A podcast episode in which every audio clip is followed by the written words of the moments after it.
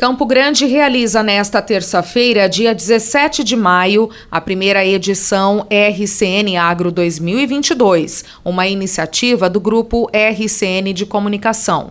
Quem inicia o ciclo de palestras é Maurício Bellinello, grande destaque no segmento de commodities. O evento também conta com a participação do engenheiro agrônomo João Pedro Couto Dias, referência na análise de mercado do agronegócio sul-mato-grossense.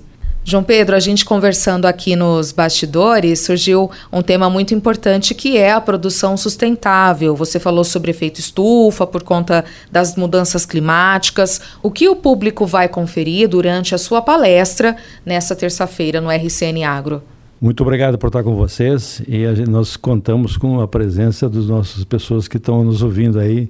A preocupação nossa é mostrar à sociedade, e aí a CBN é um elemento muito bom para chegar aos ouvintes, o que está acontecendo no mundo hoje. Se você ligar um rádio, ligar uma televisão, um telejornal, qualquer coisa, você vai ver manchetes de enchentes, de secas catastróficas, de incêndios florestais. Você vê o clima do mundo devido a esse entupimento de gases, o chamado gás de efeito estufa, está mudando. E isso já se fala há muito tempo, isso. Só que agora a consciência chegou quase a 99% da população do mundo inteiro, especialmente a classe científica, que está vendo que isso está causando problemas de produção, problemas de energia, uma série de problemas. De abastecimento, a gente pode dizer isso também? Tudo bem, tudo. Nós perdemos ano passado, só em soja, mais de 20 milhões de toneladas que não foram colhidas, porque a produção, a seca prejudicou. E nós estamos vendo, 2 anos atrás, o fogo no Pantanal, a seca no Pantanal, enfim, você tem N exemplos de catástrofes climáticas. Por que acontece isso?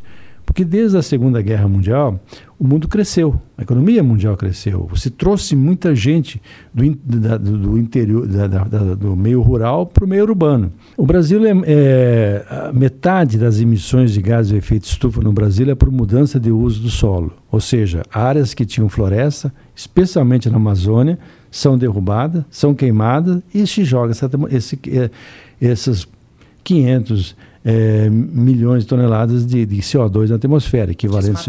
Desmatamento, esse é o principal. Então, o Brasil pode reduzir as emissões, controlando o desmatamento, especialmente o desmatamento ilegal da Amazônia, melhorando a questão da matriz energética, e isso vai agilizar muito o processo. O Mato Grosso do Sul é o estado que mais se destaca na integração lá, lavoura-pecuária. E aqui nós temos até, em alguns momentos, 3 itens: lavoura, pecuária e floresta. Ou seja, você tem campos muito...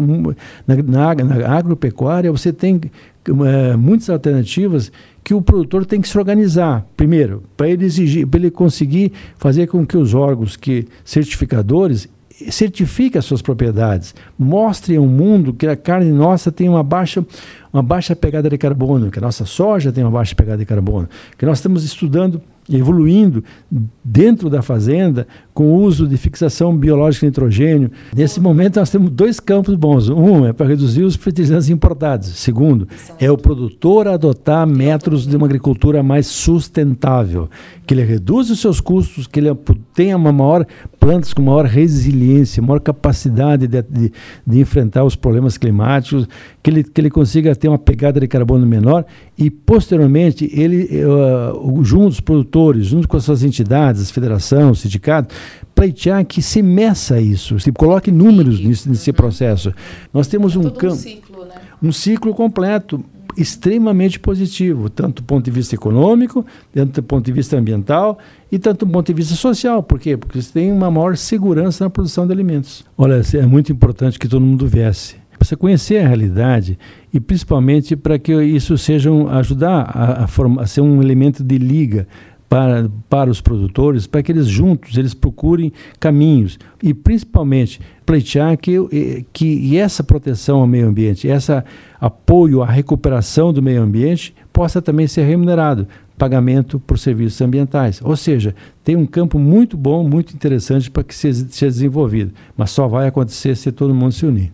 Deu para ter uma noção, então, do que vai ser a palestra com o engenheiro agrônomo João Pedro Couto Dias. Lembrando que o evento será realizado no Auditório da Fama Sul, aqui em Campo Grande, nesta terça-feira, às 19h. As inscrições podem ser feitas através do endereço eletrônico cbnemacao.rcn67.com.br.